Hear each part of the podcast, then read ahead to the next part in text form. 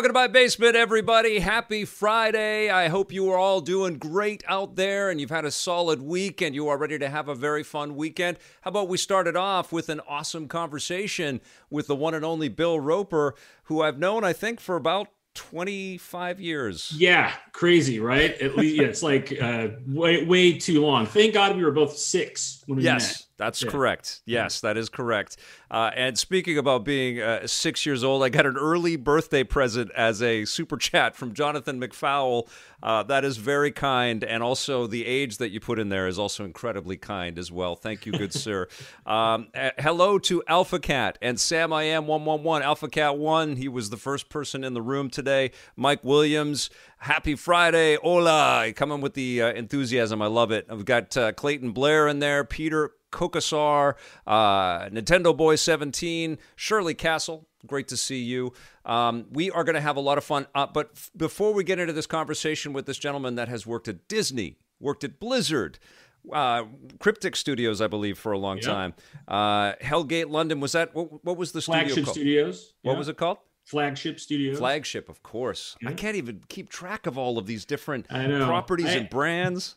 I, I got into it thinking I'd be like at one studio my whole career, and then you know I've had the good fortune of getting to sample a lot. Yes, yeah, including a stint in London. We're going to get into all of that, but first, um, I have to give a shout out to our sponsor. Not only are they sponsoring the rundown, uh, but the Gaming Stadium is also sponsoring us. Now, they are Canada's leader in online esports tournament facilitation with tournaments happening every weekend. You don't want to miss out on this action. You can join up with them at tgs.gg. That's tgs.gg. Uh, please follow them on Twitter and uh, give them a, a, a, high five from me and a thank you from me. Um, they are very cool people, and it's great that they're supporting us. So thank you, the Gaming Stadium. All right, Bill Roper is here, uh, ladies and gentlemen, and Bill comes to us uh, via Blizzard initially. Was that your very first? Stop? Yeah, 19, 1994. I was the 17th employee at Blizzard. Uh, I came by way of uh, doing desktop publishing at Kinko's Copies. uh, is where I was before that. Uh, and I, I actually had a really good friend, Stu Rose, who's still an artist in the industry, who worked there and said, "Hey, we've got you know a lot of projects going on right now, so we're doing some contracting for music." So the first thing I did was all the music for the PC version of Blackthorn, um, specifically. That was, your very first credit. That was my you, very first credit. Was was that? When you look and, up Bill Roper on Wikipedia or Moby Games, that'll be the first thing that you. Yeah, it, I hope it better be. but yeah, it was. That was like the best. Uh, that was voted like best guy with a gun game because that's the kind of awards we have.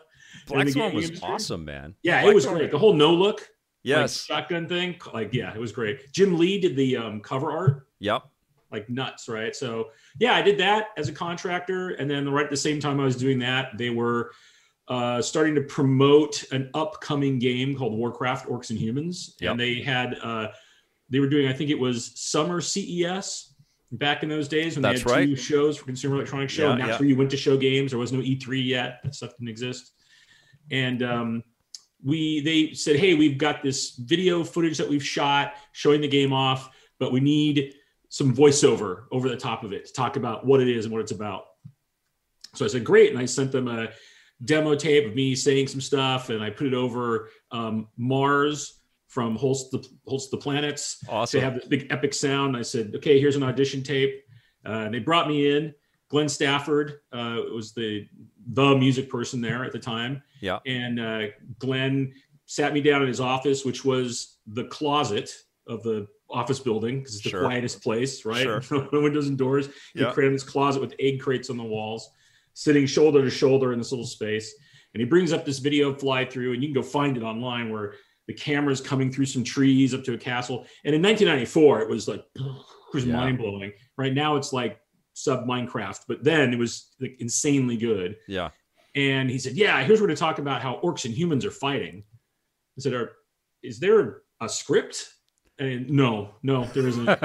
so I just grabbed a, a, a, pen and some paper and started jotting down ideas. And that's where the whole. The Wait a second. So, so they brought you in to do voice do voiceover, work, and yeah. you're creating lore Yeah, on the fly. Yeah, so was, on the fly, I wrote some stuff down, and then it was like you know, in the age of chaos, two factions battled for dominance. Oh you know, the oh, God, of the orcish hordes, right? And just like writing all this stuff down, just like off the top of my head, writing it down. Welcome to the world of Warcraft. Is like, wow. Did you, did you have to run it by people or no. or no, no. I just wrote it. I ran it by Glenn. I'm okay. like, what do you think? That sounds great. Okay, let's do it. right and recorded it. And then I guess they were like, "That sounds epic. They're great. Sounds great." Uh, what yeah, did you draw that, on for that? What did what was your inspiration? Were you a big D and D fan? Did yeah, you lo- yeah. I love mean, this space? I played D and D original white box when I was a kid, right? Yeah. You know. So um, you you knew enough about the kind of fantasy sphere yeah. to not copy Tolkien, something. Played you, a lot of D and D. Yeah, you know. but you you didn't just lift it. You kind of created. You started to create your own in your own imagination. Yeah, I did. And it was just this idea that I think just in that moment spawned me like, okay, all I know is that there's orcs and there's humans and they're fighting and the wow. orcs are invading. And the only other piece of knowledge I got other than that was, and, and we want the bad guy's name to be Blackhand. Like that was it. That was the entirety of the lore. So I started in that first thing, just like, okay, here's this, and they invaded, and it was. If you go back and listen to it, it's it's it's vague enough where it still gives you a flavor, but sure. there's not you know, a, a lot of minutia. And then when I actually got hired on there, you know, I, I basically sent an, a letter. I don't even know if it was an email. It might have been an email at the time, mm-hmm. um, uh, where I said like I had a great time doing the music. I really want to work in games. I've played games my whole life. Um, I'll do anything to work there. Uh, Allen Adham was president at the time. Yeah. I know he had just bought a new car, and I'm like, Allen, I'll wash your car. I'll I'll manage the bulletin boards. I'll do tech support. Mike Morhaime, I knew was a big Magic player because Magic the Gathering was new, so we totally, all were yeah. getting into it. I said, Mike, I'll give you my Rock Hydra because it was like a, a, rare, right? I'm like, I'm bribing them. I'll do anything. Let me yeah. work there. And so they brought me in and they hired me. Um, I took a pay cut from working at Kinko's to start oh, wow. at Blizzard. I made wow. more money doing desktop publishing and graveyard shifts for a copy store than I did starting at Blizzard. And uh, and Allen, I remember like the very first meeting, you know, he said, "Well, I don't I don't know if we really have enough for you to do, but we kind of like where you're coming from, and so we're going to give you a job." That's and amazing. I never stopped running from like that day. Like I always had plenty of stuff to do. I bet. I bet. How, how much did your initial kind of you, you, know your spur of the moment lore that you went into the recording booth for that CES show uh, for Warcraft One. How how much did that sort of stick, and was that part of what ended up in the game? Yeah, it really was because um, that was the first thing that Allen asked. He said, "So he's like, you you can do writing, right? You wrote the that little intro piece." I said, "Yeah, I just did it in the room," and he said, "Great." and then he told me the extent of the lore which i have already shared with you and he said um, he goes we need we need to like have all the rest of it so Amazing. fortunately i was you know still naive enough uh, to be to not recognize what this really meant i was just like oh cool i get to write up a campaign world which i love doing anyway so the vast majority of my first six months at the company was originating the Warcraft lore, coming up with all the names for everybody like Medivh and Garona and Amazing. Grom Hellscream and all these different things. From Kinko's um, to writing the lore yeah, of Warcraft. And then and then still using my Kinko's desktop publishing knowledge by creating the manual Amazing. as well. Yeah. And one of the things I loved about Blizzard, especially in those early days, is we were always trying to find like different interesting ways to do stuff that was going to like really engage people, like really capture their imagination. Yeah. So I said, hey, does that does that extend into the physical goods we're putting out? Like, I want to do something really weird with the manual. It's like, what do you want to do with the manual? I said, well, I want it to be not on like white paper. I want on this parchment type paper, right? Because that's what I've been doing. I've been like just where I came from, right? So, yeah, oh, yeah, yeah. Printing knowledge. So, and I want it to be where you start with the humans and you read all the way to the half of the book. You open it up. That's what the map is. And then if you flip the book over, you read the other direction to read the orcs right? I'm like, so yeah, like, because it's 50 50. And they were like, okay, that sounds really cool. Do that. I'm like, yeah, you can read either side depending which one you want to start by playing. And then I, the last thing I said was like, and you know, what'd be really cool is like, we should use this, like, uh, it's like, it's a card stock, but it's like a leatherette looking card stock, this textured um, cover for it. Uh, so it really looks and feels like it's this tome or something. so we did that, and of course, uh, Davidson and Associates, who owned, you know, were the owners of the company at the time, complained because it was expensive. and then Allen said, "You know what else we need to do? We need to put a notepad in the book in the box." And they were like, "A notepad? It's a why would you put a notepad in? It's a video game, and it costs like three cents more, a, you know, a game, yeah. and it's heavier, so it costs more to ship." And Allen was just so brilliant. He said, "Because nobody knows who we are." Yeah. And they're going to see another game on the shelf they're thinking right. about buying, right. and they're going to walk in and pick up that game and pick up our game, and they're going to say, wow, this has got some heft. I bet you this is a better game. Even though it's all digital, didn't matter. He knew that when you when you're that's a part of the human condition of comparing value. For sure. And something like that is something heavier. So we did. Well, just the the I mean that's that's Blizzard mythology making right there, you know. Blizzard became known as this austere you know, prominent, beautifully, uh, you know, designed company. Like every element was fetishized and mm-hmm. perfected and tuned before it was revealed to the world. Yeah. You know, and, and, and we, I think we shipped those pads in like Warcraft One, Warcraft Two, maybe Starcraft, Diablo, but the reason I those stick out in my mind is at one point, and I'm sure they have this in the archives at Blizzard. Yeah. At one point, we got a letter and it was from the team that did um, the original. Um, oh God, now it just fell out of my head. The team shooter, like the very first team shooter. Uh, uh Unreal or well, uh, yeah, but it was, uh, but oh my God, oh, the, the, the one that came in like there was the a version of it in orange in the orange box, and I'm Team totally Fortress. Spacing. Yes, the yeah. first Team Fortress. Thank you yeah. for saying my brain just but Oh yeah, no worries. We have um, between the two of us, we have t- ten thousand video game names yes. in our brains. We're, it, it, all of you, you need to excuse us if a few drop out. Okay, this yeah, is they're gonna fall out. They just yeah. are. But I'm gonna remember weird stuff like I'm yeah, tell you. totally forgetting my title. Yes, but um, the team, the original team that created the, the first Team Fortress, sent a letter saying like, and it had just come out. It was doing really well, and people were excited about it. And they said, "Hey, just so you all there know, we did the original like design thumbnail on a Blizzard notepad, and wow. they sent us the page that was the original like design layout of like, oh, here's going to be the different classes and how like their first sketch of Team Fortress. So I'm sure they've got that in the Blizzard archives, but like, that's wonderful. Hey, that paid off pretty cool. So notepad made it pretty good, you know. Uh, oh, my Okay, my, my wife put on the alarm as she was leaving. It's like, oh no, everything's gonna go beeping. I've had that once. I was shooting an EP live in the Vancouver Film School, and the fire alarm went off right in the middle of the shoot. And I was like, what? I've never. I don't. What do I do right now? But you just that's keep going. how you know it's live. Yeah, that's, that's right. Yes. Um, so when did you did you all sort of know that this was catching fire at Blizzard? Like the, because you already the company already had a history of um, you know, you, you did a Justice League game, you did Blackthorn, there's Rock and Roll Racing, Lost Vikings. There were already some really cool brands and and games, but so, when did Blizzard become Blizzard? You know what I mean? Yeah, I, I, think that it was it was there in those earlier games. If you look at Lost Vikings, like especially yeah. Yeah. the the humor and the cleverness of design, like all all that foundation was there.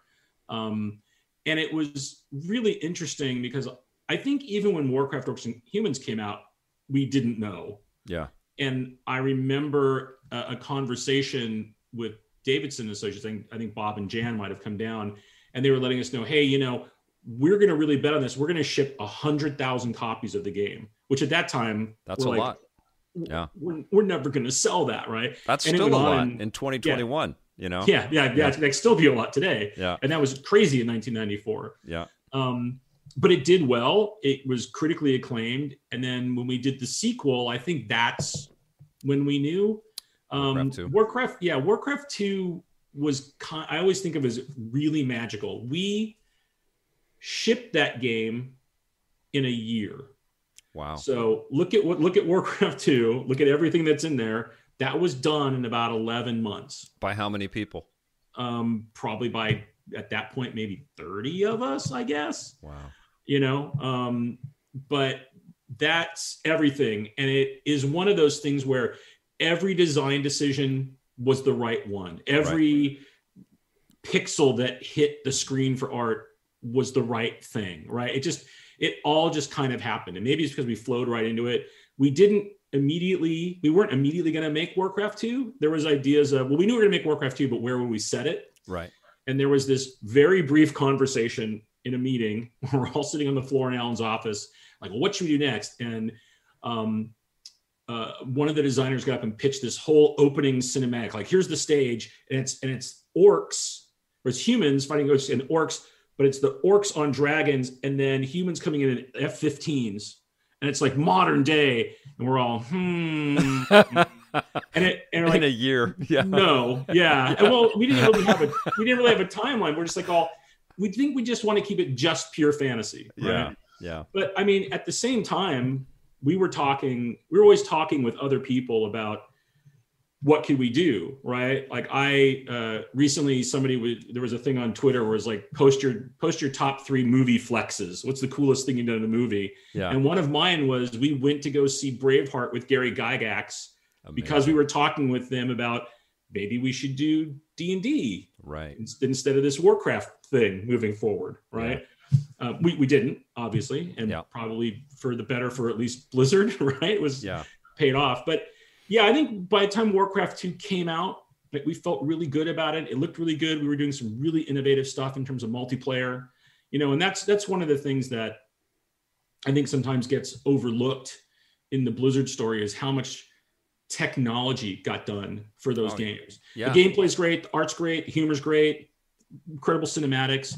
But you look at Warcraft 2, we had I think it was eight players on a LAN in SVGA, right? And people were like, that's impossible you'll never get that many pixels moving on a screen over a network. It was, you know, when we did it, and we know that that pushed back um, call um, the um, Command and Conquer game because they were single player, right? Or they were two player, I think. Yeah, yeah. Like, We've got to move to multiplayer, and we know we shifted their schedule by at least six months.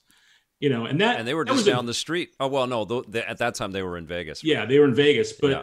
But the thing that was great about that is I really think, you know, while we were building along with uh, you know with them on Command and Conquer, like I really felt, felt it was like we kept having to like do better than the other. Like we built on the shoulders of each other's accomplishments sure. to create this real time strategy genre. Um, and it was it was that that was truly a healthy competition. Like that was what that was about. They would do something we're like, that's cool. We got to do better than that. And they would see we're doing something like, oh no, we got to beat them on that. Um, and it that's became cool. this, I think, really healthy rivalry were that, were you guys poaching from each other's teams? No, that, no, no. That okay. that really didn't happen, which I thought was also really cool. It was just cool. like, this is us. We're making this thing, and they were the same way. Um, and we, you know, we'd meet them sometimes. I think they there was a bunch of them out at one point uh, visiting Interplay, which was just down the road. Sure, yeah. And so we had a big paintball game with them. Oh, that's stuff, awesome. You know, so yeah, it was really cool, and I, I got to know Louis Castle really well, and yeah, you know, like there, there, it was a very positive thing you know, by the end. Um, well, and, especially and, and, and honestly, like those were two of the biggest games in the whole business, but they were really like the the tent pole, like the the giant kind of games that people would point to for PC games as well. They really mm-hmm. legitimized the PC gaming experience, you know. And it's funny yeah. to see what has kind of happened with real time strategy. It still exists. It's still it's still a successful uh, genre, but I don't think it ever got has gotten back to the to the, the status of Age of Empires and Command no, and Conquer. And I, I agree. I mean, it's it's kind of a fascinating journey. Well, I was Improbable, which was the last when I was in London. You mentioned I was working in London, right? Which yeah. is a tech uh, gaming tech company. Um, I wrote up a bunch of stuff that was kind of like so we had a lot of people that weren't gamers there or coming from the gaming industry. Right. So I would write up all this documentation. I'm like, oh, here's the history of gaming. Here's the history of these genres, um, and do presentations and things. And one of them, I I said, you know, the kind of the the path of real time strategy and strategy games is really fascinating because before you know Herzog Zwei, arguably, and uh, and Dune, Dune. Two, yeah. right, was all turn based strategy. And yeah. I remember having to explain to uh, our PR person that we worked with when the Warcraft was coming out. It's like, so this is real time strategy. And this is what the difference is between turn, turn based is like chess. You go and I go and everything. Real time strategy is like we're both playing chess, but we're moving our pieces whenever we want to. Right. Um, you're just trying to find like some basic way to get the idea out there. How, and, how and when you describe it like that, it sounds impossible to play. Yes. But somehow you yes. made it possible to play, right. addictive, and popular. Yeah, and popular. And you yeah. look at that. So you had, you know, real time strategy, which started out single player and then went to, you know, two player and then went to multiplayer. Yeah. Right. And then went to like lots of people playing. Yeah. Um, and then that, you started seeing it really shift. Right. One of the things I thought was great is by the time you got to uh, Dune 2 and and Command and Conquer and Warcraft were very much you had two sides and they were very equal. Yeah. Then we did StarCraft. Now you have three sides, and they're all very different in how they play. Mm-hmm. So you have this like very grandiose rock paper scissor strategizing that now needs to start happening, right? Um, at that same time, and to me, that's always kind of been the pinnacle of real time strategy because of the explosion of popularity in South Korea. Sure. Yeah. Right. And the PC bangs that opened and the esports that occurred around it. And, you know, it just phenomenal and mind-boggling to this day. If Totally. And you were at Blizzard during all of that. Yeah, I was. We did a we did a lot of stuff in like that. I'm just looking over at my bookcase. Like I have uh see I'm gonna move. Yeah, I know it's live. Yeah. um, yeah, so I mean in the wake of all that, right, there was actually uh this book that got written called uh Starkonomics. Yeah. Which is a South Korean book, right? That talks about like the history of StarCraft and gaming in South Korea and how basically StarCraft created this new economy it's, in their country. It's the father of esports. Yeah, isn't it? It really is. Yes. Uh, and not that it was intended to be. It's just nope. it grew up around it. And so we did. You know, there was a lot of tech, and when we and we added add-ons, we came out with the expansion for StarCraft. Or we yep. go with Brood War. We put in a bunch of things that let you have like invisible players that you could then use that basically esports broadcasters could use to move around the board. Right.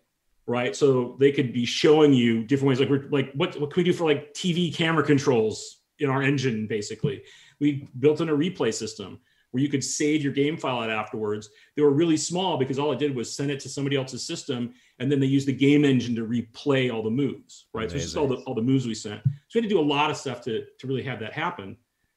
And then when we got to Warcraft three, that again was another change of going to this what we called a um, an RPS, a role playing strategy game, which yeah. we tried to make stick and it didn't, but we called it that. Uh, and that was all about the heroes. And then that to me is where things just blew up because totally. now Dota happens, which spawns League of Legends, right? And now you've got the whole MOBA that comes out of that.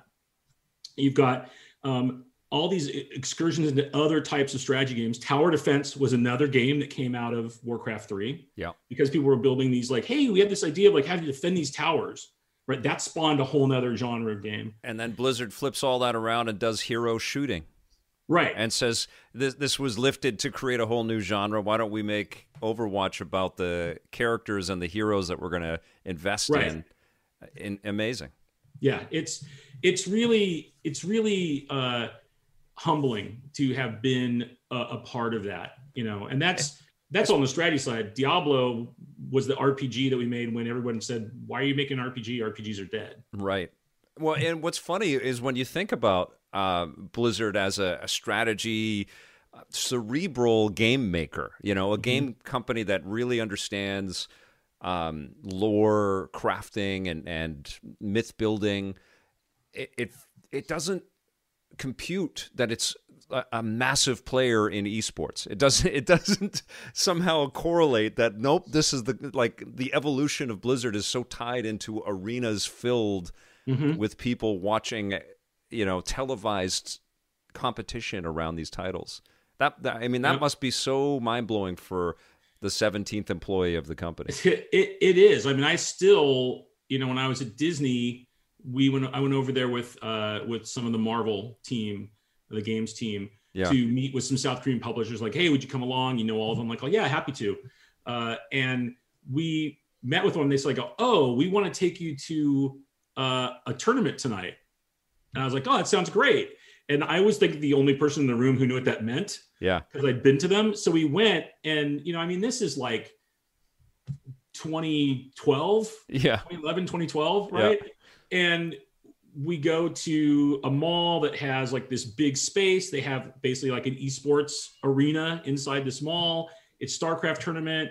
people are like there and they they know the game intimately they love the players they know them um, it was kind of embarrassing like they found out i was there they put a camera on me and i'm like waving and you know and the people i'm with are like oh now we understand why everybody's been staring at you that's amazing. right and i said yeah it's it's it's the association of what we did because it became so ingrained it's there crazy, in the culture yeah and it, it, it is it, it's mind-blowing and humbling and you know it, it and surreal right I, am reading ready player 2 right now have you have you picked mm. this book up yet it's it, no, it's so uh, you know Ernie Cline does this thing where he really um uh, well, you you know about Ready Player One. You saw the Spielberg yeah. movie, I would imagine.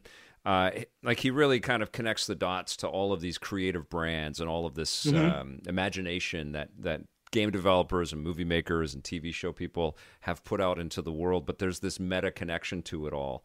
And mm-hmm. that must be what it's like for you and other members of your team to go to South Korea and basically be you know there's an awareness there's a hero worship thing that happens there because of the the cultural sort of awareness of, of the value right. of your work which it's, must be surreal. It, it, and it's really interesting like ready player one actually when that book came out my wife and i read it to each other. We sat on the oh, couch cool. and read chapters back and forth. Yeah. Um, and obviously very culturally the cultural touchstone you know yes. dive into everything i grew up with and and love. And I think the thing that is really interesting is um, I, I, remember one time I went to South Korea and it was before a, a massive, massive tournament, like probably like 85,000 people in this huge sports arena. And and um, I think we were promoting maybe War Three at the time. Yeah. And so they put me at a table to sign autographs, but I was out there with esports players. Wow. And like, I had a I had like a nice little line that every now and then would show up, right?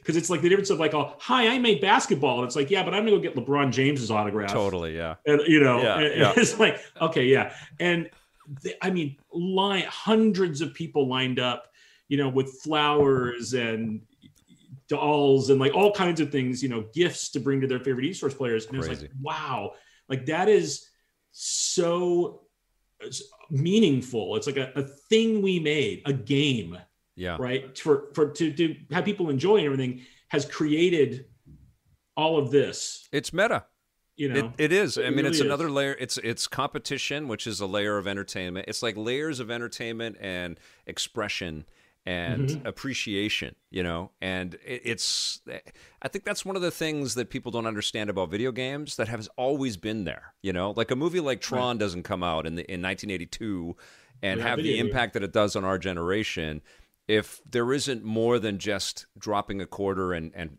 losing time in, in video yeah. games, right? Like people yeah. were completely connected to the to the the storytelling and the imagination of game makers back then. You know, let's talk about the the '80s and um, yeah, getting indoctrinated.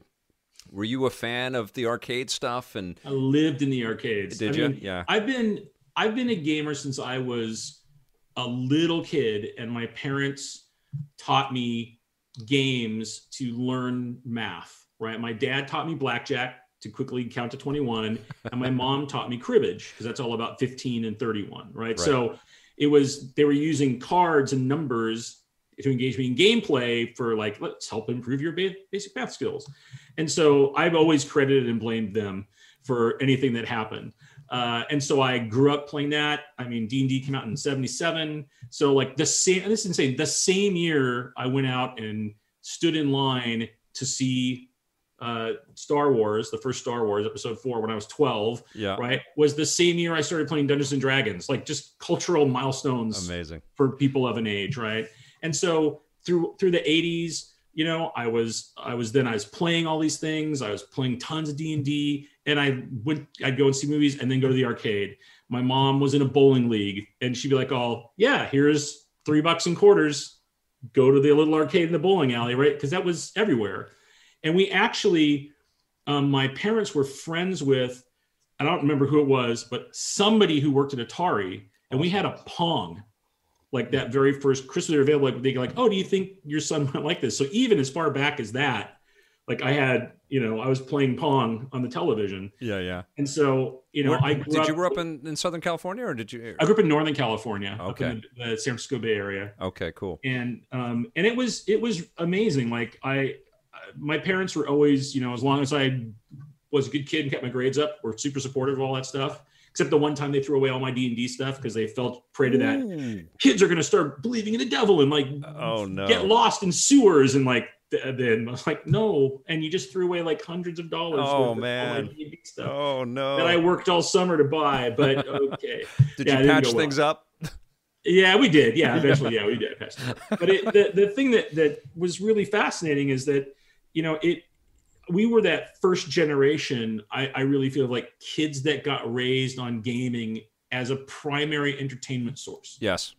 Right. I played tabletop RPGs. I played board games. I played video games.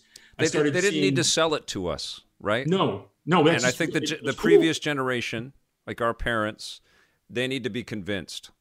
But right. we grew up and we were like, okay, well, this is our gospel. This, we believe this. Yeah, this is it. This is yeah. great. Yeah. And it's so amazing now, right, to where we've got second and, you know, even third generation now p- people starting to come into the gaming industry. Yeah. Right. Because it's been around just, I was still, I still think of us as a young industry, but yep. it's that, you know, that old enough now. And I mean, I remember like I had a, I had a Commodore 128 at home and my best friend had an Apple II. And depending on what game came out where, he'd either come to my house and we play it or I go to his house and we play it. I remember going to one of this this weird, almost like flea market swap meet for for consumer electronics and games and buying from Sir-Tech in a plastic bag the first yeah. wizardry. Yeah. You know, and then later to be so fortunate to be able to meet people like Brenda Romero or John, like people like I played your stuff. Yeah. Like this is formative for me you know I, I, mean, was the same man and yeah. it wasn't it i mean like i got to meet you you know like it, it, it's just incredible that uh, the business reaches so many people but it's also very open you know and you yeah, were talking about small and small and but you were talking yeah. about sharing a uh, a table with esports athletes and this is my thing back to the esports hmm. community mm-hmm. and i talk about this all the time people always ask me to produce esports stuff and it's like okay but if we're not talking about the people that make these things, then you are cutting off your own tail. Because if you're not inspiring the next generation of game makers, what are the yeah. players going to play? You know, are we just going to always have League of Legends? That's it. You know, or are we right. going to shake this up and inspire people to be creators? You know, and, and you need, and you need to express difference. that out there that's the big difference, right, between esports and sports, if you will. Yeah. Right. They're not coming up with, well, what's the next football? Yeah. the next American football or the next footy or the next basketball. There's like, these are the sports, and they make yes. rule changes, but they're still predominantly the same. Right. Whereas that doesn't really work in video games, right? Even if you're like, you look at now and it's like, yeah, there's, you know, there is still real-time strategy but it's not like you would have said like well there's real-time strategy and first-person shooter and you know uh, maybe some like uh, recreation of physical sports games like madden or something and that's it they go no like there's yeah. always new ways to do things the technology allows us to create new ways of playing uh, you know new thoughts come up in terms of like well what can we do for game mechanics what's a crazy thing thought of like imagine if there was never like Rocket League never got made. That'd be crazy, yeah. right? Yeah. Just like there's so many great games that come out through experimentation and trying them. And I think you're absolutely right, Victor. Like you've got to have this way to inspire the creatives to make the next stuff as you well do. as people to play and th- this is the thing that that I I've, i mean I I'm obviously biased because my whole career, my whole life has been to that outreach, right? To go and visit people at studios. But I feel like that is really missing in media right now, and then on YouTube everywhere. It's it's a lot mm-hmm. of experts, it's a lot of people um, that know a lot and and make good material. But I feel like that that connection to creatives is a little bit um, splintered and, and broken right now, and it, and it yeah, shouldn't and be. It, it, it's our industry a bit too, right? I mean, yeah. I always feel like you know, for a lot of years, you've been doing God's work in not only from the journalistic side, but then like putting on award shows and like trying to bring that spotlight to the people that make the games yep. right and we are not like hollywood in that way right? There's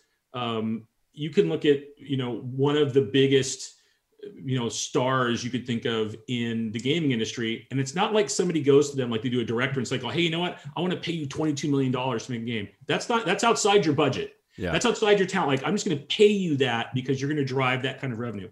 That doesn't happen. No. Right? That's there is no even though i would say that there are people as creative it, with you know bill it hasn't happened careers, yet. It hasn't yeah. happened yet right? And it hasn't happened to the point i think there's been some risks like maybe uh, a license risk or maybe you know like Peter Jackson maybe had some real input on the King Kong game or whatever. Mm-hmm. And we haven't seen that massive hit happen where there's a name attached to it and that makes all the difference. Hideo Kojima maybe Sure. Um, yeah, I think there's some that are like that, but yeah. it's interesting because I don't think that I don't think our industry doesn't pays cultivate that, that, pays that same uh, attention or respect yes. or places that same value on it, right? Like yes, and that too, I, yeah.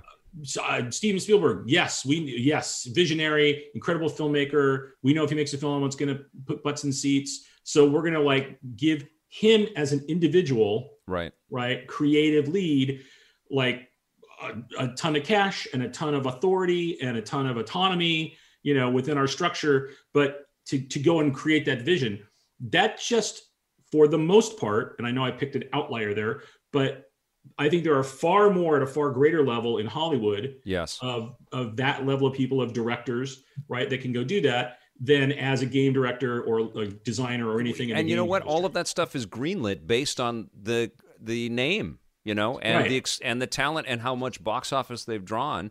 Whereas right. in games, it's got very little to do with the people. It's no, all yeah. about the, the brand and whether it's a sequel and the people. Well, and, and, and, that's been and, con- consistent. It's like the people are replaceable. Like right, like if you look at Activision yeah. and Atari, like they right back to the '80s. Activision, eh, you know, was spun off by angry Atari people that were not getting the credit or the money that they they thought they deserved. Right. And Atari said, "Screw it. There's people that are waiting out outside our door to come and make games for us. Bye." Right. And like I don't know, it's a weird business, right? It, it's almost yeah. like it forgets that it's an entertainment business made by humans. You know, it, it absolutely does, and I think that more so than any other entertainment business, we're we are uh, assisted by and driven by metrics and yeah. data, yes. right? Because where we live, so it becomes easier to say, like, oh, well, you know, as long as I'm running the right KPIs and I've got the right data coming in, like like I just need bodies to make a thing yeah. because I'm going to use you know all of my data stream to determine where my choke points are from. Honestly like like it's almost like mobile gaming and free to play gaming yeah. like it was a massive boost to the industry yes. and has brought in like an incredible number of people into into gaming but it's also reduced the specialness of individuals. Oh man, 100%. And, also gaming in general, you know, gaming has always uh, tried to shrug off this disposable kind of uh, time wasting you know. Slander around itself. You know, it's always had this reputation as being something that you know you just kill time with. Right. And that's exactly what free to play and mobile, which is there's nothing wrong with that. No. But that's what they tap into. And the other thing, just like Awada was always saying, is that once you introduce that into the equation, you are evaporating value. You are taking mm-hmm. value out of the equation. And so now every discussion around games is is equatable to uh, you know, what are you paying per minute or per hour? Right. You know, and it's always about what's the cost to the and it's it's. And yeah, by the I, way, if you look at it that way, games monetize worse than any other entertainment medium, including books. Right. right. The amount of time, the, amount of money you pay for a book, and the amount of time it takes you to read it. Right. And if you're equating it there, how much time it took me versus how much it cost me. Yeah. Games are the worst for the creator right. because you'll have a game where it's like yes let's say i you know to create that to buy that game right this is about retail price i spent even oh my god $70 in a game which is a lot for a lot yeah. of people yes right? it is that you are then depending on the game going to play for hundreds of hours let's say you even play it for 80 hours right I think it's like you played a dollar an hour yeah right Plus what other games are so replayable as well yeah and they're replayable right yeah. like you go see a movie and you know, back when we could all go to movie theaters, right? Or you stream it or whatever. Like I go see a first run film, and by the time I get done, it's going to cost me 20 or 30 dollars yeah. to go see that movie for two to maybe two and a half hours of entertainment. Totally. Yes. Right. Yeah. I could go buy Rocket League for 20 bucks yeah. and be playing it for years. Yes. Right. It's, it's, and that's the thing that, that you don't even have to buy Rocket League now, though. I know. Well, now you have to buy it, right? yeah. It's free. I just go play it for free forever. Um, yeah. You know, and I, I think that's the thing is that gets missed in all this is that part of the creative process is making something that's so fun and so engaging and so compelling and charming and whatever else you want to put on there that it, people want to keep coming back and doing it. Yeah. Right. And that does not get done with algorithms. That does not get done by an AI. No. At least not yet. Yeah. Right. Um. And but the stuff that people are making is now fighting uh, this kind of robotically designed and crafted and marketed stuff that's out there, and and it's. Right. Uh, you know, it's good for the business in general because you can sort of put all of those numbers into a big bucket and say we're reaching a billion people playing games, which yeah. I think is a holy grail that the industry's been wanting to reach for a long time. But I I would say that we want a billion people that are invested in the notion of why games are worth their time rather than right people sitting I, I, mean i say this all the time but the thing that just breaks my heart is walking down an aisle on an airplane. Remember airplanes? They were so fun. I, re- I remember them. Yeah, yeah. They, they, were they were cool. Uh, but you'd walk down an aisle on an airplane and you'd see people just on their match three game and nothing against match three but everybody's got a phone and they're all playing candy crush. And you know i know it's made activision a ton of money but it's just uh, it it's it just kills me you know, like I just know that there's so many other way better video game ways that you could spend your time if you just lifted up your head and weren't afraid to spend a little bit of money and right. a little bit of time finding this this art that exists out there. Yeah, you know? I, I think like I it's really it's really interesting. I mean, before I got to Disney, I'd never done anything in the free to play space. Mm-hmm. I was very much that grognard who was like, "You you got to pay your money for it. We put all the time into it," you know. And then I started looking at those audiences, looking at how to engage players in that way, um, and I became a lot more open to the concept and creation of free to play games. And then where my rub started becoming into um, what I think of as ethical monetization. Yeah. Right like one of the games we did um, that did exceptionally well was Frozen Freefall, and one of the things I was very proud about that we did that with a with a partner studio in co-development, um, that, and I had a team there. Um, my creative, my, my creative team, Central Creative, was a, a group that I led that had gaming disciplines and marketing disciplines and presentations and videos and music and like you know I had this group about 35 or 40 people wow. that worked across all of interactive. And the thing I was really happy about with Frozen Freefall um, was that we used more carrot than stick for yeah. monetization. Yeah. Right. It was like you got time to play it and fall in love with it and enjoy the characters. Right. And there was a lot of characterization in it too, because Disney's very much about story and characters. So it was less about, I mean, it was kind of the first uh, game, like casual game in that setting, especially match three, where you didn't have a little character portrait in a circle in the corner. Right? We had the full character. And when you did a match like elsa would be excited or she'd be oh when you when you lost a level because we wanted you to connect to the characters in the world. And the game board was like integrated into the way it looked. So artistically very disney yeah. very the way we think about it. But then you know on the monetization side you know uh, i definitely had views of what disney was like before i got there yeah and then but internally one of the things that gets talked about a lot is over delivering right? Like when people go to Disneyland, you commonly you did not hear them walk away going, "Go, man, that was super expensive, and I feel ripped off." Totally. Right? They're like, yeah. "Yes, I had to save up all year to go, but what a magical experience!" Yeah. Right, and so much detail, and like, oh, when can we go again? For sixty years, they've been doing that. Yeah, which is and, just amazing. I know. Yeah. And we had, and at one point at Disney Interactive, we had kind of an internal motto was interactive moments, Disney memories right? So we had this idea of like we wanted things to happen in an interactive way in these moments that would create those memories. And part of that is not having you take a game and go like, man, I can't believe they're choking me for cash. Boom. Right. Right. And throw yeah. the phone down. Right. So we were generous in that way on Frozen Freefall. Right. Yes, there's monetization. And yes, there's points you're like, oh man, if I just had this three more moves, I could have got through that but boy, that doesn't start until a lot later down. And what we found is that people really appreciated that. They're like, I feel like I actually could play this a lot before. So it didn't feel like you were getting into my wallet, which happens when everything is run purely from a data stream KPI totally. standpoint. I've, right? I've talked to a lot of AAA devs that have made the move quite comfortably to mm-hmm. making mobile. And there's a lot of people that I know that have made that move, um, and they say they don't, they never want to go back to AAA. They, I, you know, obviously there's monetary benefits, but I, or quality of life, and um, and I don't mean to be dismissive of that space. I think what's incredible about mobile is yes, it does put games in the hands of people that you know prior to the, the, the sort of growth and explosive growth of mobile they probably mm-hmm. wouldn't even care they just watch whatever's on cable tv or uh, right. go to the movies or they, they just wouldn't get into games at all and i think mobile has really blown all of that out but I, I have this theory that a lot of people that make video games that's their that's kind of how they play games you know when you're making a game you're kind of playing the game you know because right. i know that you're all fans of games and what I know about game makers is that they don't always have time to play, like the, uh, the competitor stuff. They just they run out of time. They're working all day. Yep.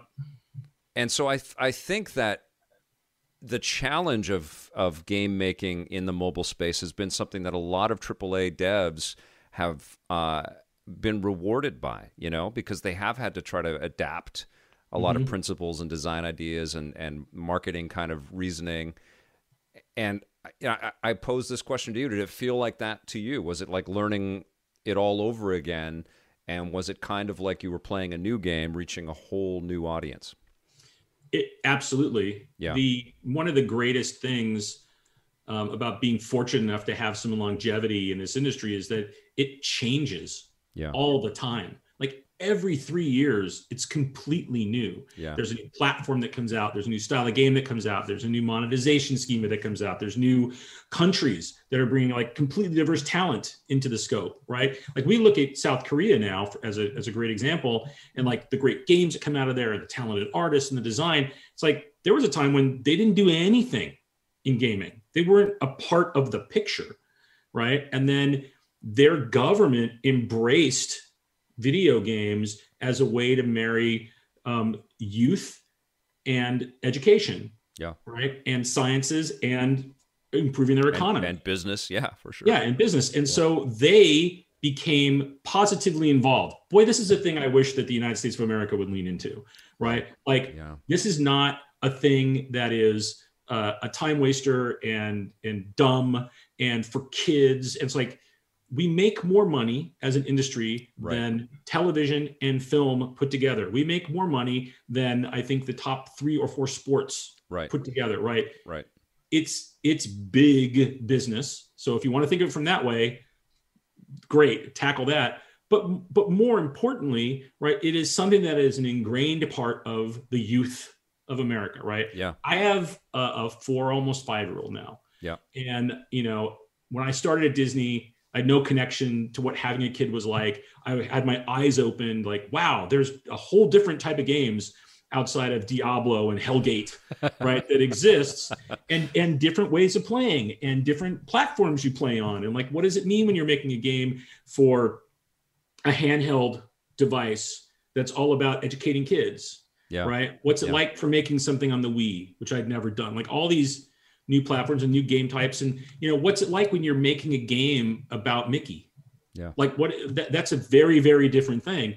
That was also the first time i had to work with other people's properties right? Up right. until that point everything i'd done um, was like yeah we're making the ip like a lot of times i got to make the call like no i don't like that. Yes that character can do that. You know like it's very different when you're in the driver's seat than when you're having to go to someone and and gain that respect for what they've right. created right right and make and, the I mean, case for decisions and stuff yeah uh, i mean it, we didn't just grab whatever we wanted for disney infinity right like you've got to go in and say uh, i want to have rapunzel was that to and, bob Iger?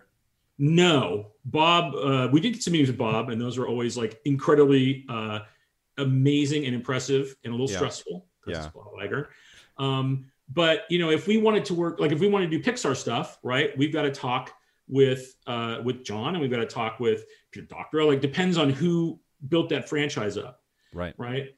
But I mean, in Infinity originally, before I was on the project, when the team at Avalanche in Utah, right, and John Vignocchi was yep. a part of that at the time, and, and John Blackburn, and they were had this great relationship with Pixar because of the previous games they'd done with them. They originally went and pitched in like, "Hey, we want to take this toy box idea we had from the Toy Story 2 game, and we want to make that the center point for this new big game idea we have. We're going to like mix all these properties." And they talked about it, and uh, the first response back, right, um, was no, because because you just can't throw all this stuff together for no reason. Right. What's the reason? What's the story? How do they connect? Right, and that led to a lot of work, and especially from the from the art team, um, where uh, they came back and there was this singular image that was Sully and Mr. Incredible, and like they grabbed a bunch of Pixar characters, like in an action scene, right? Lightning McQueen, but they all look like toys. They all look like they're part of the same toy line. And it's obvious that they're in a toy world. And that was this that first inkling of look, they're not the characters. They're toys of the characters. They'll they're self-aware, right? They know they're not the characters. And this is the digital living room floor. Kids go and they grab all their favorite toys, and I watch my son do it all the time. He doesn't care if they're from the same company or IP or nope. franchise. He's just like he likes these two playing together. He's constantly making stories like today we're going to play Octonauts and the Odd Squad, like you know, help out uh, Dino Trucks because he's like, okay, awesome, and you just and you go with it. It's imagination, right, at play. And so, doing that inside of the Walt Disney Company, right? Once we got that blessing to to make that go forward, and because like yes, this is a story, this makes sense, right?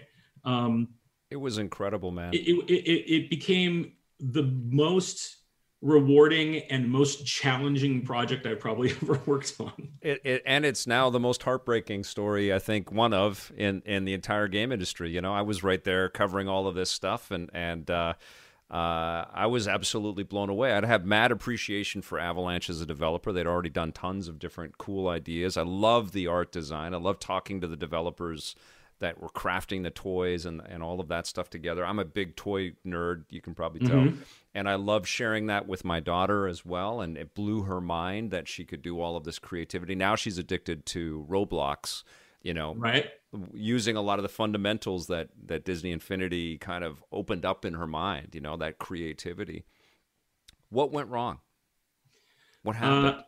Uh, you know, it's really interesting. I've spent a lot of time thinking about that. Yeah you know, and there was there was really things like we got right and things that were kind of hit or miss and things that went wrong, right? The things that, that were right to me, the biggest one was that mixing of the IPs, right? Being able to have, you know, and you look at like the the very first images that came out for Disney Infinity. You look at the trailers we did, right? It's Captain Jack Sparrow next to Sully, next to Mr. Incredible, right? And you're like, live action with animation of that you know it's like what crazy and they're running around if you look at the advertising we did well, then we had a lot of fun with that i remember when um, lone ranger came out we did a little thing we put out that had jack sparrow coming up to tonto and they're like you know he's like hmm you look good. And he's like yeah. oh you're a nice looking fellow yourself you know yeah. or they're they're they know what they are right? There's like yeah. this meta to it. Um, and it was that that conscious like we're going to put all this stuff together which was the absolute opposite of anything you were ever allowed to do at disney. And we're like we're going to figure it out. We're going to be the tip of the spear and figure that out. That was probably the greatest thing we did. And having the respect for the characters and for those worlds and doing that. The hit or miss stuff was what what ips do you choose? Do you you know and how much do you invest in it right? Play sets were a big investment for us right. in doing that. And you know we would we would at times look to draft off of well what was getting a lot of attention inside the company? Where was the backing of the walt disney company? And the lone ranger is a great example right? They put a ton of money into that film. Uh, they put a ton of money into marketing it. We did a whole play set around it. None of it did very well because it just didn't hit right and so you had these real hit or misses like trying to identify yeah what, it's almost like you couldn't take a risk on something coming up it had to be something that was already right. out there. But you but you had to because that because was part the of the remit, was, right? Yeah, Disney yeah. Infinity was all about celebrating the past, present, and future of the Walt Disney Company. Like that was our that was our pitch. Yeah. Right. Yeah. And we had a lot of ways to do that, all the way down to like we're going to have coins, you know, the, the power discs that you could use to just props that you could get in the game to having NPC type characters to having the figures, which were like the most expensive single representation, all the way up to play sets, which was the most you could put into something, right? Yeah. Because yeah. that was us spending multiple millions of dollars creating, you know, a, maybe an eight to 10 or so hour experience set in a specific IP that could only have those IP characters in it. So that's like your biggest limitation against that. Or like Pirates of the Caribbean, we have three characters that played through the Pirates of the, Pirates of the Caribbean playset. So those were tough choices to make, right? And that all plays into development costs and your marketing and your sales projections, and like that was the big hit or miss. The stuff that that really harmed it the most, if you will, yeah, uh, I think the two biggest elements was one when they moved away from mixing the IPs, and if you look at Disney Infinity 3.0 and you look at the marketing materials, you've got Star Wars, yeah, Marvel, right, Disney, yeah. right, and they're all in their in their separate tranches, and you're like, like all, uh, like where's the where's this? That went away, and yeah. I think to the point where people didn't even realize you could still do that in the toy box, right? Because of that separation. I think that hurt it, and then I think just the fact that we had a whole physical goods end yeah. of it, right? You know there we were spinning millions and millions and millions of toys right? We had to make near field communicator readers right that had to plug in. And there was a different one for xbox than there was for sony because they had different security protocols right?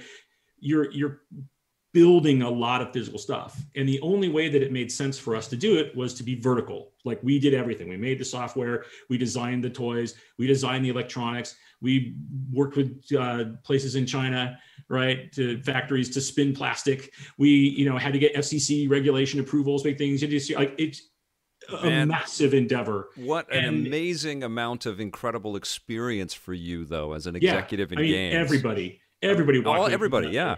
How I, I know way more about how to make a toy than I ever thought I would. Um, and ultimately, like it, it was the combination, the weight of all of that right? Yeah. Which meant yeah. even if you were making great money, top line, boy, there's a lot of hands along the way, right? That are all taking their their pieces, right? Right. Do you, do you think like we're in the era of crossplay now and PlayStation publishing on Xbox?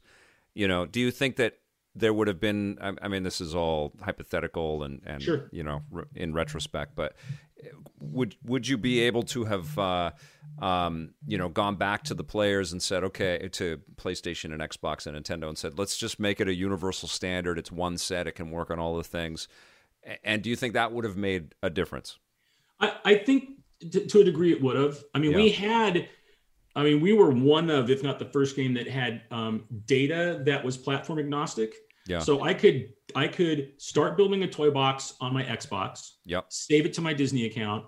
Later download it on my tablet, on mm. my iPad.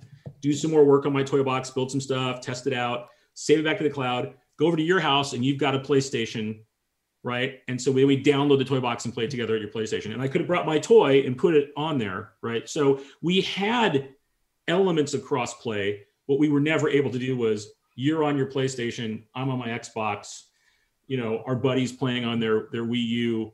Let's all join together and play in the same world, right? Play in the same toy box. Like that that was the walled garden we couldn't get across, but we yeah. did everything we could to at least make you know the toys physically of course i can bring that with me and go to anybody's house i want to and then make the data live everywhere so i think that now when you look at things like a genshin impact which is like look you're just going to play our game wherever you want to play it right um, and i think that's a that's a, a huge huge deal to be able to do that uh, I, I, think that that would have helped a lot. But it, the thing that I think you know really got to be maybe the final stake in the coffin is the Walt Disney Company didn't want to make video games anymore. Yeah. Right? They are like, we want to return to a licensing model, um, which they do superbly, and they've had some fantastic games come out under this model.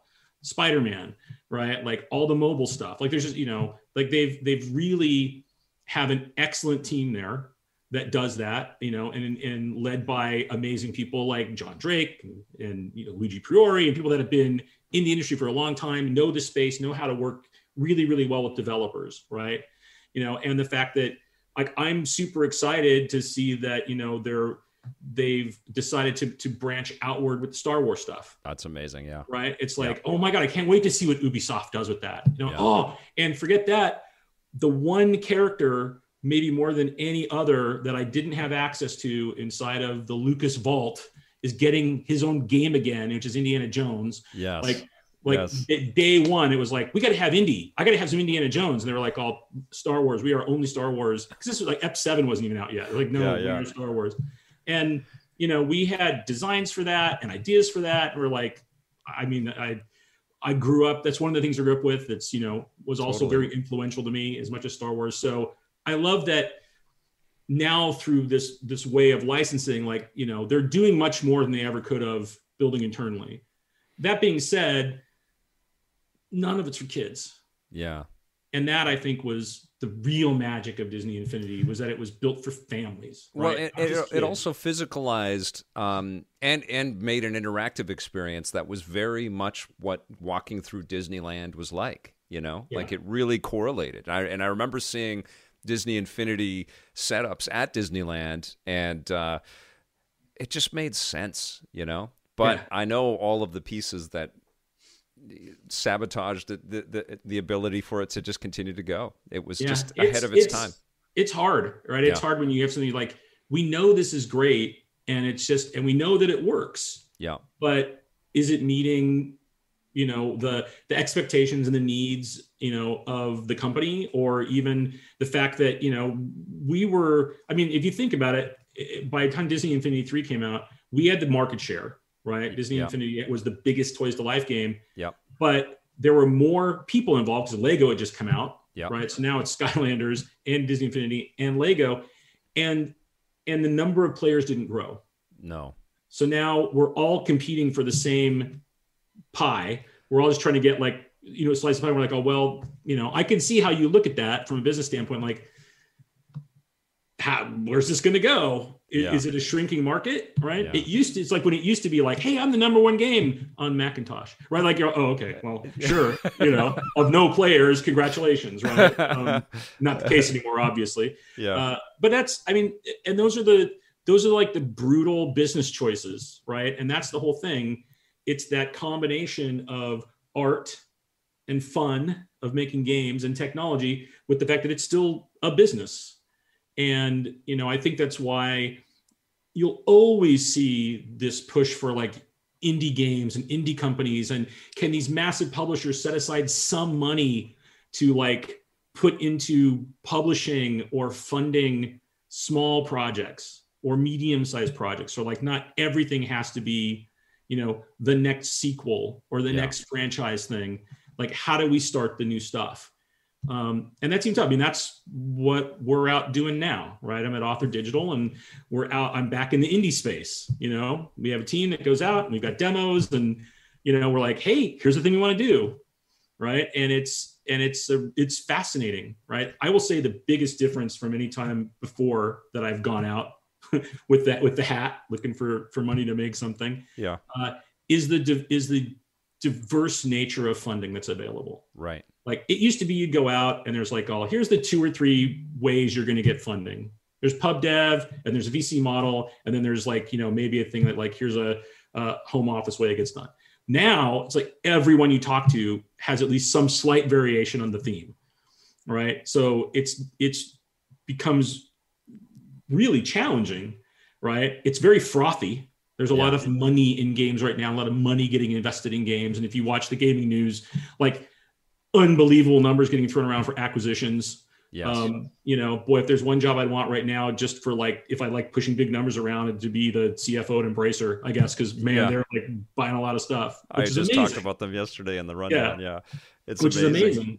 But so, at the same time, like you, you, you, it's like, uh, it's like dating. You have to go out with a lot of people to find your perfect match. Right. Right. And it's great that there's that many more people, but it also becomes like a lot more work to go out and talk with everybody. Yeah. Well, and, and, you know, the truth of it is still there, though. Like the the uh, the gasoline of the future of this business is on good idea is good ideas and and yeah. uh, um, creative risk taking and and visionaries that can kind of take us from from where we are right now. I saw one of the questions in here.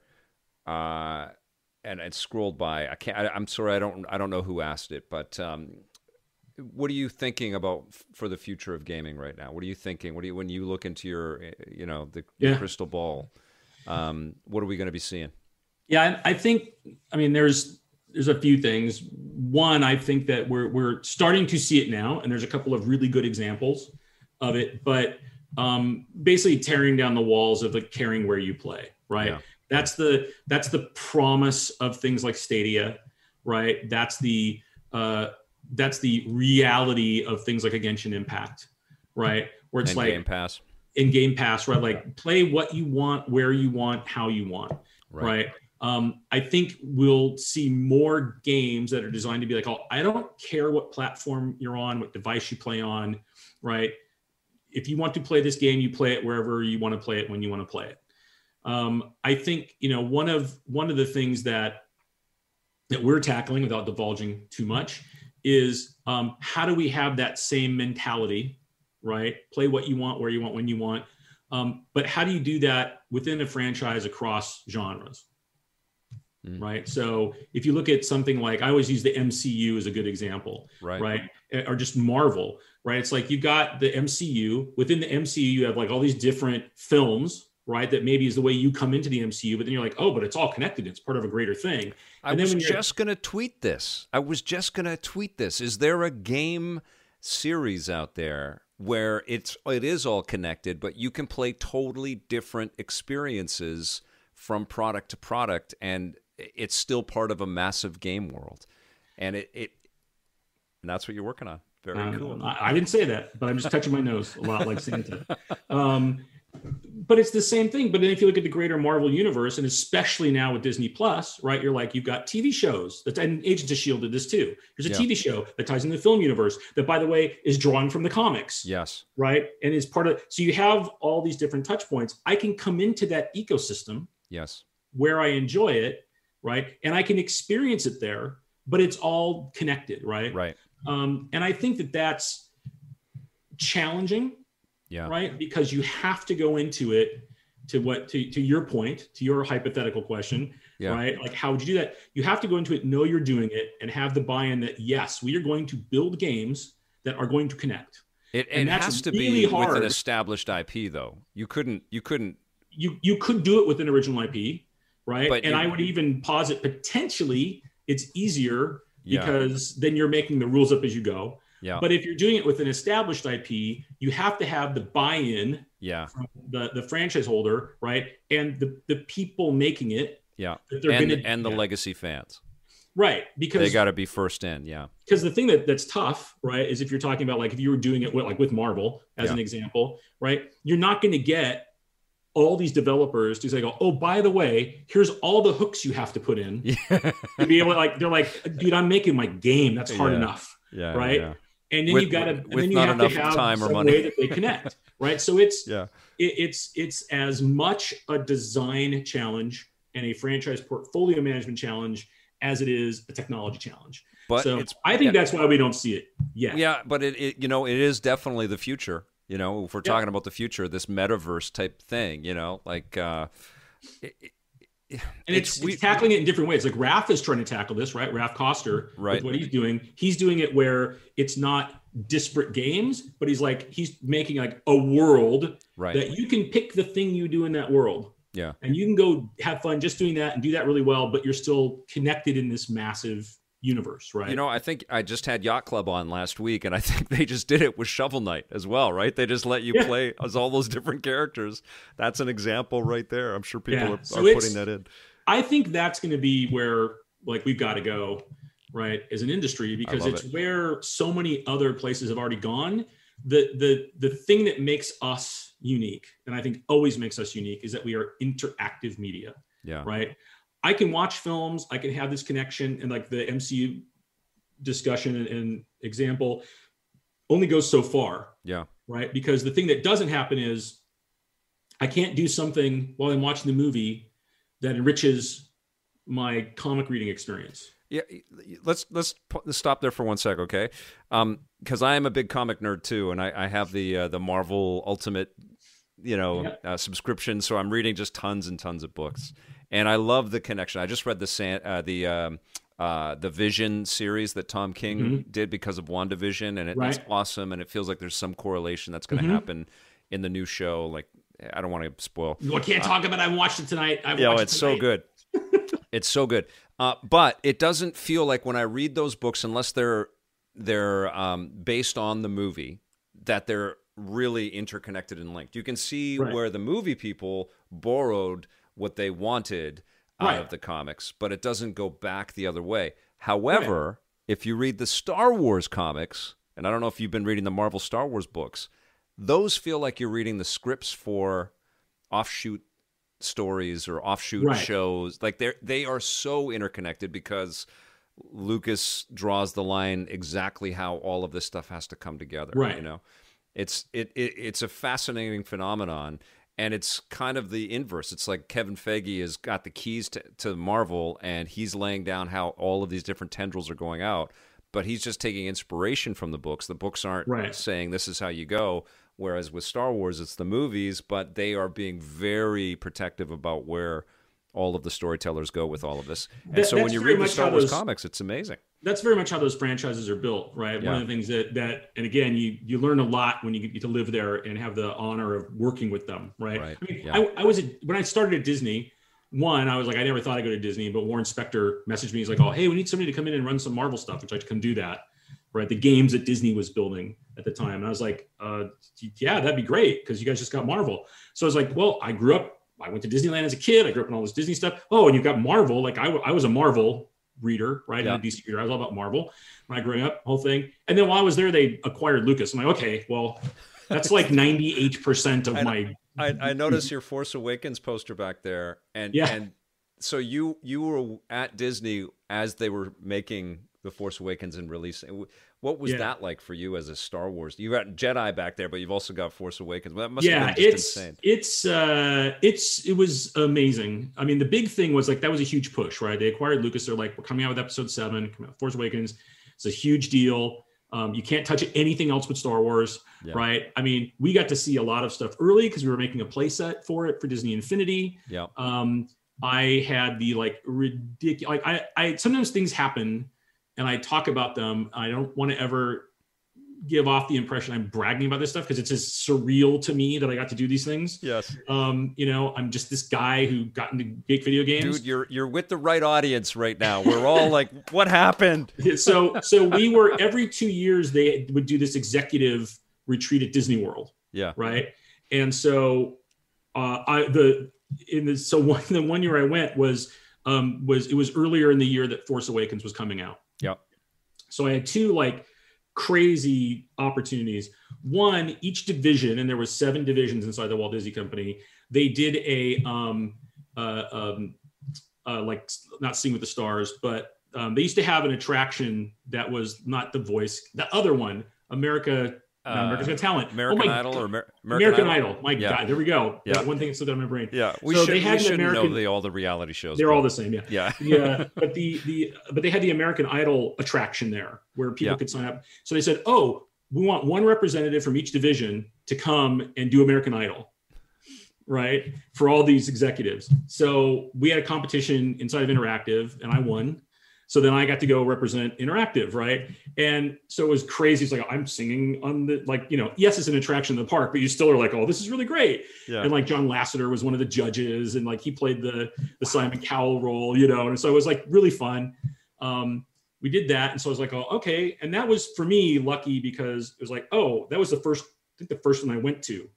Um, and so I got to like suddenly now everybody at least knows my name so now I'm getting to meet all these other executives from parks and theatricals and you know Imagineering and all these different places, which was great. So I'm like, oh my god, that was the best way for me to like at least everybody knows my name, so I can talk to them now. That's awesome. Um, but then the the film group always does a big presentation and they come up and that's where before shareholders and you see it they're like here's the slate of films that are coming out like so they're like here's all the here's all the star wars stuff here's the marvel stuff and the star wars one they say okay um, we have something really special we're going to be showing you the first 23 minutes of Force Awakens. Amazing. and everybody's like, what? and you've got like executive vice presidents that have been at the Walt Disney for 25 years. They're like, oh, like everybody's a kid again. Yeah. Right. And they and the lights go down and they start it and it went.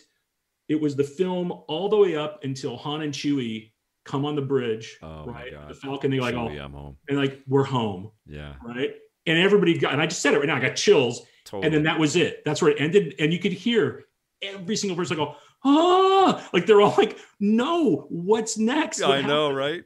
That's and fantastic. and it and so it was it had that kind of impact not just like what could it do to the bottom line and how much money do we pay for the acquisition right it was about people were like yes new star wars oh my god i saw han and chewie like who is ray what is, what's happening like it, it was all that excitement and electricity and one of the things that star wars can do for me is it can make me 12 again yeah. and that happened during the last episode of the most recent season of The Mandalorian. Yeah. Like God. twice, two Yeah. times. Yeah. And my wife would tell you, I stood up out of my chair. I was like, oh, oh my God. I'm like, you know, freaking out. Right. Um, and I don't know, I don't know how how long things have to be to be spoilers, but uh, you can imagine uh, where those scenes are yeah. if you watch that episode. Oh, Uh, one of them is right before the end of the episode. The other one is after the credits. Those are the two for me yeah. um, and and it like more than anything right and maybe it's because of when i saw it maybe it's because of my obvious connection to it right it still can do that to me and to me that's like a hallmark of great entertainment and great storytelling and i talk to people that have those feelings with video games yeah. right? I still have people, and this speaks to what a brilliant uh, uh, storyteller Chris Metzen is. I have people coming in like, like, oh my God, Kerrigan, right? They remember the moment in StarCraft where Kerrigan's betrayed by Mengsk, right? And then comes back as the Queen of Blades. Spoilers again, by StarCraft. Uh, you know, it comes back on the Zerg side, and they're like, "Oh, that, oh, it was crazy." Like you look at the lore that has built up over the 20 last 25 26 years around warcraft right it's become this zeitgeist i talk to people that don't know video games at all but i mentioned warcraft like oh you mean like world of warcraft because it was a jeopardy answer Yeah. right i mean it's like it, things reach a certain point and so people have that connection. I've met people that met playing video games established a relationship playing video games got married and that's how they met. I i i'm a um, in the universal life church i'm a minister. Yeah. i've married people. I have two friends of mine that got that i married i performed their service and they met playing world of warcraft. That's all their amazing. guild mates were there and they had me write stuff into the ceremony that was like by the power invested in me by the state of california and the kingdom of azeroth i now permit like like it's all in there right? Because that's that's their cultural touch point that has meaning to them. And i think that's you know something that when you're crunching numbers on game systems or figuring out where your monetization choke points are going to be or how much money gets put into marketing you you you can lose sight Yeah. of that other element of it Well, I think that there's something about um, just hearing you talk about it. It's like we're having a conversation next to a fire and we're camping or something like that. And I think that there's something pure with the way that we make stories, whether we play them in games or watch them on screens or read them in books. If we can say them in, in front of a fire and still move somebody, that's the value you know? And that's what i don't want to see happen with games. Like my, my biggest fear with games is that in the future it will be robots making games for robots you know? Like it's just Yeah. going to be data data data data drill drill drill and eh, you know like if you if you get really trippy like if you're like smoke a joint and just go all crazy with this this this kind of cyborg reality that we all live in like always connected to the internet if you extrapolate that and we're always connected to the internet and uh, we all have the same access to the information where does like we lose our humanity right? And i feel like games could do that the way that they make them if they forget that we're not just uh, you know a data point. We're we're passion you know we're different tastes and different ideas and different inter- intersect points in but when you create content it needs to when you create like star wars or what it needs to uh, bring us all in too you know Yeah.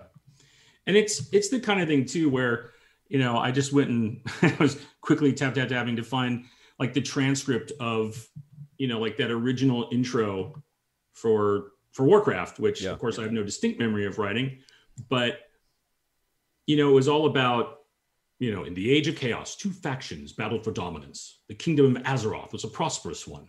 The humans who dwelled there turned the land into a paradise. The Knights of Stormwind and the clerics of Northshire Abbey roamed far and wide, serving the king's people with honor and justice. The well trained armies of the king maintained a lasting peace for many generations.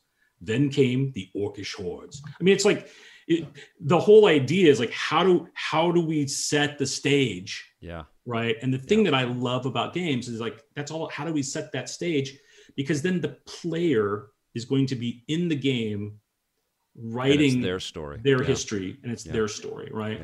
Um, and that's, that's just, why I love it too. That's why I created EP. It was like, oh my god, this is this is a medium that is uh, it doesn't even know what its potential is. You know, it doesn't. We don't because it's constantly reinventing itself. Mm-hmm. And holy crap, we have to expose this creativity to the world because it, it is. And I limitless. still don't think we know what the potential is. We don't. Right? Every you know, you every time something happens that yeah. becomes this like massive explosion. Yes. Right. It's people like, oh, where, where did that come? PUBG. Where did that come from? Right. Totally. Yeah. And I mean, I love, and we both know Gary Whitta really well, right? Yeah. yeah. I love that that Gary took Animal Crossing. He's like, oh, I'm going to do a talk show. Yeah. In it, like we're going to take these two disparate things. I'm going to take Twitch, and I'm going to take a video game, and we're going to put them together. Yeah. Right. To then create this new form of entertainment. It's wonderful. Right. It's yeah. just it's that, and that's what I love about it. Because I think that that people that play games are also incredibly creative. Right. Yes. Um, and that's why they play them because they're interactive. They're like, "Oh, how can I solve this puzzle? How can I find a way to do this? How can I, you know, win this or collect this?" And and they're the ones that are always crying like we want more story and better story and what do yes. i get to do as a character? Yeah. and when you look at like you know like you talked about your daughter that grew up playing things like disney infinity and roblox and minecraft i posit that, that today they don't want to just sit through your story. Yeah. They want to be a part of it. They want to have some way to control it or contribute to it right? So it's not just sit down shut up and play my game. Like can we create experiences, even from a storytelling standpoint, that are more um, personal and and more open to the input of the player yeah. to take you a different direction. Like the telltale stuff, scratch that itch. Right. I made a choice. The choice meant that that character lost an arm. Later in the game, they still don't have an arm. Hey, consequence to my to my choice, my action. Yeah. Right. That's the like that's the tip, the tippy tip of the iceberg. Yes. Right. I'll I'll be fascinated to see in the next 25 years where we go. Yeah, it's incredible. Uh, Bill, this this was the fastest hour and a half I've ever ha- had talking to somebody, and it was, I talk a lot, Victor. I just no, go on but and it, on it's fascinating, and I know everybody that's tuned in is. Uh, I, I, saw somebody tweet, "This is the best podcast on the internet," and it's just you know, it's a fantastic conversation, and I think everybody that's here would agree. Um, uh, I'm sorry I didn't get to any questions, uh, but here's what I'd like to do. I'd like to make this part one of our chat. Sure. You know, because there's a ton we didn't get into, and there's there's many other aspects to your career and your drive and your passions. We didn't get into your music making, all of this stuff that I wanted to talk to. I didn't expect the hour to fly by that fast. You know, like it really. I looked up, I'm like, holy crap, it's four o'clock already. Because um, you ask good questions, Victor. It's all on you. You, oh, you bring it out. Thank you. Well, I just wanted to have this convo. I've got a lot of pleas. Let's keep it going. I have a rundown I have to finish. I have to post that, and I've got a weekend that I have to have with my family. So, um, but I would love to have you back. Um, All right, and I, yeah, we can take deal. it offline. We, we don't have to sort of commit to the date right now, but as soon as you are free, I would love to pick this up again and and uh, dive a little bit deeper into Disney and dive a little bit deeper into Hellgate London. And you moved to London for some time. I did. Um, yeah. Yeah. So yeah, I want to I want to bring all of that into our next conversation. And so can we call this part one? Absolutely. I, yeah. I'm all in. Awesome. Well, ladies and gentlemen, that was Bill Roper. And uh, as you can tell, he's a fascinating, very storied individual with lots of great, uh, you know, experiences to share. And we'll have him back on Vic's Basement very soon. Thank you so much, Bill. That was wonderful. Thank, thank you, you for inviting me into your basement. Vic. Oh, you rock, man. Thank you all for watching. Um, and thank you for listening. And those that are listening, you can watch these shows. And I've been doing them live, actually, on Fridays at 3 p.m. Pacific on our YouTube channel at youtube.com uh, slash EPN TV. And I also want to uh, give a big shout out again to our sponsor, the Gaming Stadium. They are Canada's leader in online esports tournament facilitation. They've got tournaments going on every weekend. You can find out more at tgs.gg. All right. Thanks, everybody. We will see you soon. And until then, play forever.